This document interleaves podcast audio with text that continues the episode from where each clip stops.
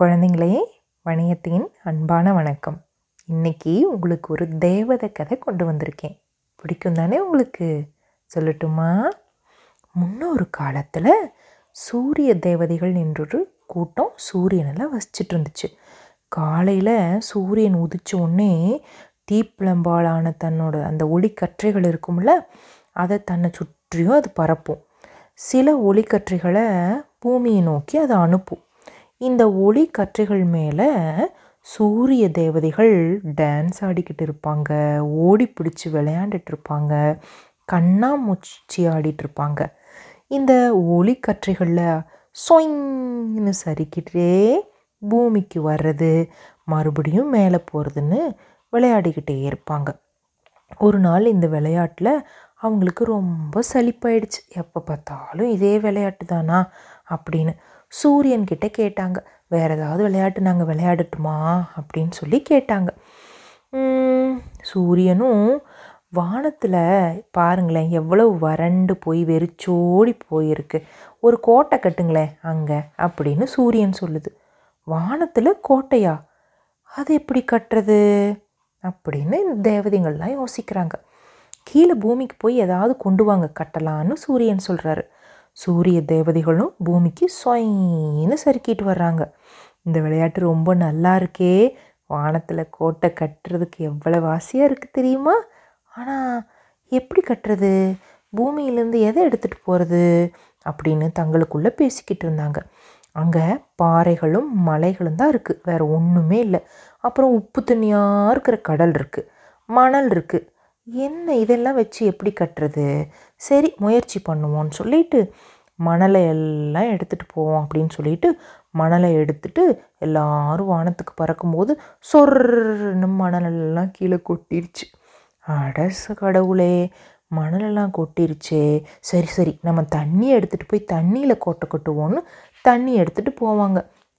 தண்ணியை மேலே எடுத்துகிட்டு போகும்போது கொட கொட கொட கொட கொடான்னு தண்ணியும் கீழே கொட்டிடும்.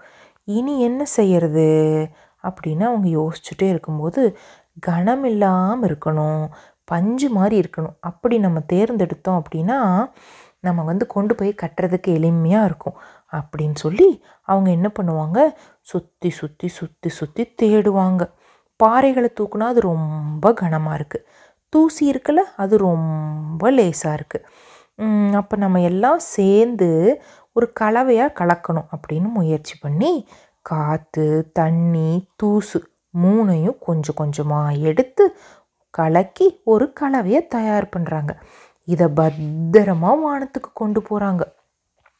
வானத்துக்கு கொண்டு போயிட்டு அழகாக பஞ்சு போல் இருக்குது அந்த பொருள்.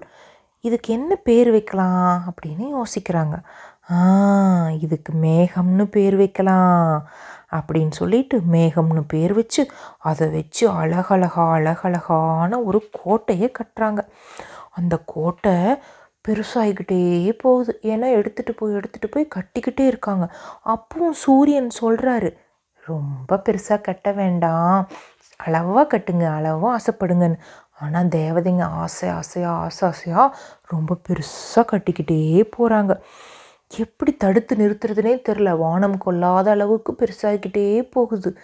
எப்படி தடுத்து நிறுத்துறதுன்னு மேகங்களே யோசிக்க ஆரம்பித்து, சரி நம்ம ஒருத்தருக்கு ஒருத்தர் நெருங்கி வந்து நிறுத்துங்க நிறுத்துங்கன்னு கத்தலான்னு சொல்லிட்டு ஒருத்தர் ஒருத்தர் மேகம் நெருங்கி வந்து நிறுத்துங்க நிறுத்துங்கன்னு கத்தும்போது இடி இடிச்சிச்சு. ஒருத்தர் மேலே ஒருத்தர் மோதிக்கும் போது டமால் டுமின்னு இடி சத்தம் கேட்டுச்சு. இனி ரொம்ப எடை அதிகமாயிருச்சு, கோட்டை இனி தாங்காது, இனி வந்து கீழே வந்து அப்படியே விழுந்துரும் அப்படின்னு சொல்லும்போது மேகமெல்லாம் நீரா மாறி சொட்டு சொட்டு சொட்டுன்னு மழை துளியாக விழ ஆரம்பிச்சிச்சு. நில்லுங்க நில்லுங்க, நாங்கள் கட்டின மே கோட்டை கரைஞ்சி கீழே ஒழுகுது, சிச்சோ எல்லாரும் பிடிங்கன்னு சூரிய தேவதைகள் ஓடி போய் ஓடி போய் பிடிப்பாங்க. ஆனால் அவங்களால ஒன்றுமே செய்ய முடியாது, ரொம்ப கனத்து போயிட்டோம், நாங்கள் இனிமேல் நாங்கள் இங்கே இருக்க முடியாது, பூமிக்கு தான் போகணும்னு அந்த நீரால் கனத்து போன மேகமெல்லாம் கீழே மழையாக பொழிஞ்சிரும். ஆமாம், அவங்க கீழே வர வேண்டியவங்க தான். நீங்கள் என்னோடய தண்ணீர் எல்லாம் எடுத்து போயிட்டீங்கல்ல, எனக்கு தண்ணீர் திரும்ப வேணும் அப்படின்னு பூமியும் சொல்லுச்சு. நமது மேகங்களெல்லாம் உருகுது, நமது கோட்டை உருகிருச்சு, மலைகள் உருகிருச்சு, காடுகள் உருகிருச்சு, நமது தோட்டமெல்லாம் உருகிருச்சு, இனி என்ன பண்ணுறதுன்னு சூரிய தேவதைகள் அழுதாங்க. அப்போ மீண்டும் சூரியன்கிட்ட போய் கேட்டாங்க, ரொம்ப பேராசைப்படாமல் அளவாக ஒரு காட் கோட்டை கட்டுங்கன்னு சொன்னேன்ல அப்படின்னு சூரியன் சொன்னோன்னே, சரி மறுபடியும் நாங்கள் முதல்ல இருந்து சூ ஒரு அழகான கோட்டையை உருவாக்குறோன்னு சொல்லிட்டு மறுபடியும் என்ன பண்ணாங்க, சொயின்னு ஒளிக்கற்றைகள் மேலே சறுக்கிட்டு பூமிக்கு வந்தாங்க.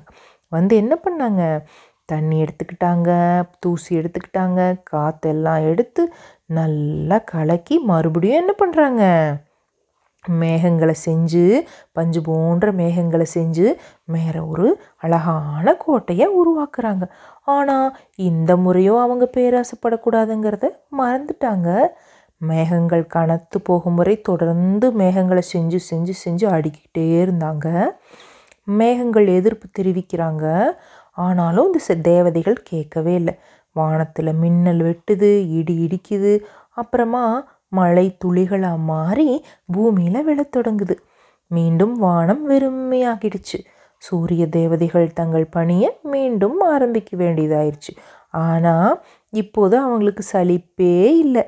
எப்போதும் சலிக்காத இந்த விளையாட்டை எப்போதும் விளையாடலான்னு சூரிய தேவதைகள் என்ன பண்ணுறாங்க, மறுபடியும் பூமிக்கு வந்து அந்த கலவையை செஞ்சு மறுபடியும் மேகத்தை செஞ்சு கொண்டு போகிறாங்க, மறுபடியும் மழையாக பொழிஞ்சிருது. இப்படி தொடர்ந்து செஞ்சுக்கிட்டே இருக்காங்களா.